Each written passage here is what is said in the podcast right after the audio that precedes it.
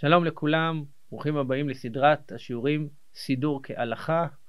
אנחנו בשיעור השישי. עסקנו בשני השיעורים הקודמים בקריאת שמע וברכותיה, ועכשיו אנחנו מתקרבים לעיקרה של התפילה, תפילת עמידה. אבל כאן יש לנו הלכה חשובה שעמדו עליה חכמים, והיא שמיכת גאולה לתפילה. הגמרא אומרת שצריכים לסמוך גאולה לתפילה. יש מחלוקת המוראים, אם רק בשחרית סומכים גאולה לתפילה, או גם בערבית סומכים גאולה לתפילה, ואנחנו פוסקים שסומכים גאולה לתפילה גם בשחרית וגם בערבית. אבל דא עקא, יש הבדל גדול בין שמיכת גאולה לתפילה בערבית לשמיכת גאולה לתפילה בשחרית. בערבית, בשחרית, גאולה והתפילה צמודים לגמרי אחד לשני. לא מפסיקים בהם בשום דבר. ברוך אתה השם, גאל ישראל, ומיד מתחילים בתפילת העמידה.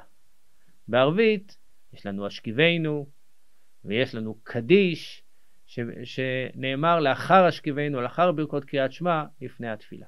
למה?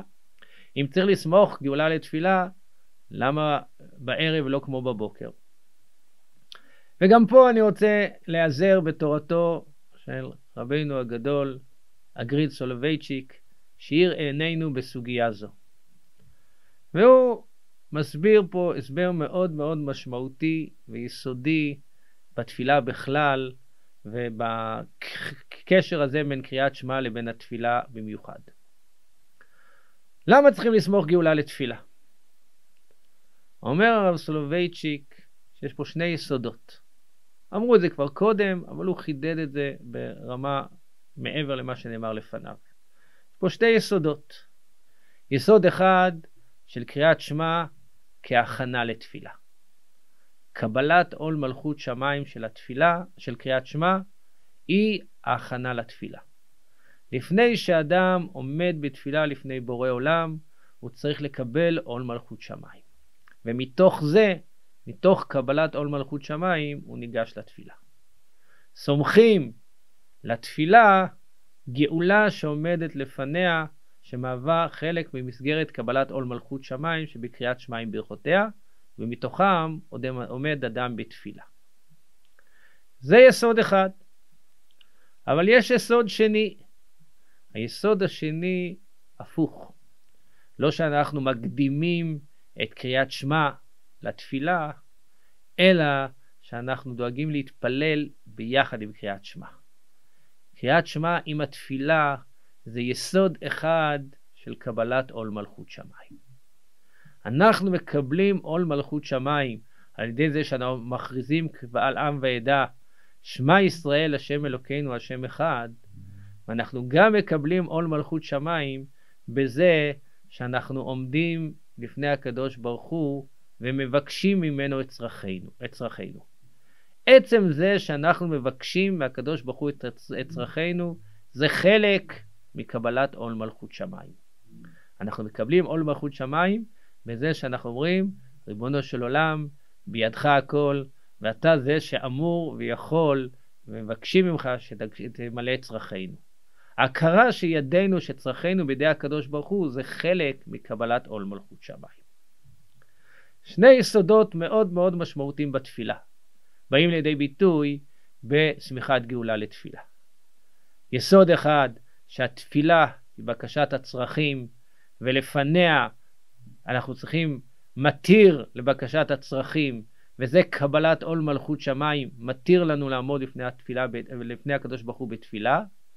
והיסוד השני, שהתפילה מתחברת לקריאת שמע לקבלת עול מלכות שמיים, קבלת עול מלכות שמיים שלמה, זה זה שאדם מכיר במלכותו של הקדוש ברוך הוא ורואה בו כתובת לקבלת כל צרכיו. זו קבלת עול מלכות שמיים שלמה. אומר הרב סולובייצ'יק, בין שני היסודות הללו יש הבדל מהותי. לפי היסוד הראשון שקבלת עול מלכות שמיים הוא מקדים לתפילה ומתיר את העמידה לפני השם בתפילה, אז קריאת שמע והתפילה הם שתי יחידות שונות. ושתי יחידות שונות שאפשר להפסיק ביניהם בקדיש. אם אנחנו סוברים, לפי האפשרות השנייה, שקריאת שמע והתפילה, שניהם יחידה אחת של קבלת עול מלכות שמיים, אז כיוון שהם יחידה אחת, אי אפשר להפסיק בקדיש ביניהם. בבוקר אנחנו פוסקים שתפילת שחרית, כמו תפילת מנחה, הם תפילות חובה. ואם התפילה היא תפילת חובה, אז היא מצטרפת לחובה של קבלת עול מלכות שמיים, ומהווה יחידה אחת שלמה של קבלת עול מלכות שמיים. אבל קבלת עול מלכות שמיים זה מתוך עול, מתוך מחויבות, מתוך חובה. לעומת זאת, תפילת ערבית רשות, וכיוון שהיא תחילת ערבית רשות, אז הרשות לא מת, מתחברת לקבלת עול מלכות שמיים ליחידה אחת. קבלת עול מלכות שמיים זה בדברים שאנחנו חייבים ומחויבים, ולא מדבר שאנחנו עושים ברצוננו ובקשתנו. ולכן, מסביר הרב סולובייצ'יק, שבבוקר השמיכת גאולה לתפילה, יש את שני הדינים הללו ביחד. גם כהכנה לתפילה וגם שניהם מצטרפים ליחידה אחת. וכיוון ששניהם מצטרפים ליחידה אחת, אז אי אפשר להפסיק ביניהם בקדיש. אבל בערב הגאולה, שמיכת גאולה זה הכנה לתפילה, הקדמה לתפילה. מתיר לנו להתפלל, קבלת עול מלכות שמיים, מתיר לנו לבקש צרכינו מהקדוש ברוך הוא. וכיוון שכך, אפשר להפסיק ביניהם בקדיש. וכאן אנחנו חוזרים למה שדיברנו על הקדיש. שיטת הרמב"ם, שיש אה, דין לפני תפילה, להגיד קדיש. תמיד קדיש בא אחרי, אבל תפילה, הקדיש בא לפניה. וגם כאן יסביר הרב סולובייצ'יק שהקדיש מצרף את הציבור ליחידה אחת. מה הופך את האנשים לציבור?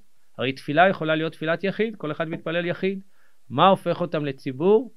זה שאומרים קדיש, שאי אפשר להגיד אותו אלא בציבור, זה מה שהופך אותם לציבור. בבוקר, או בערב יותר נכון קודם, אנחנו לפני התפילה אומרים קדיש. לפני שאנחנו אה, מתפללים בציבור, אה, אה, לפני השם, עומדים לפני השם בתפילה בציבור, אנחנו אומרים קדיש כמצרף את הציבור ליחידה אחת. אבל זה אפשר לעשות בערב. בבוקר אי אפשר לעשות את זה, ולכן את הקדיש שאנחנו אמורים להגיד לפני התפילה, אנחנו מקדימים אותו לפני ברכות קריאת שמע, לפני ברכו וברכות קריאת שמע, ושם אנחנו אומרים את הקדיש. ההלכה הזאת של צמיחת גאולה לתפילה היא יסוד מאוד חשוב, מאוד מרכזי, שמלמד אותנו בעצם את כל היסוד ואת כל המבנה של תפילה. שוב, נחזור לנקודה המרכזית, יש פה שני יסודות ששניהם אמיתיים.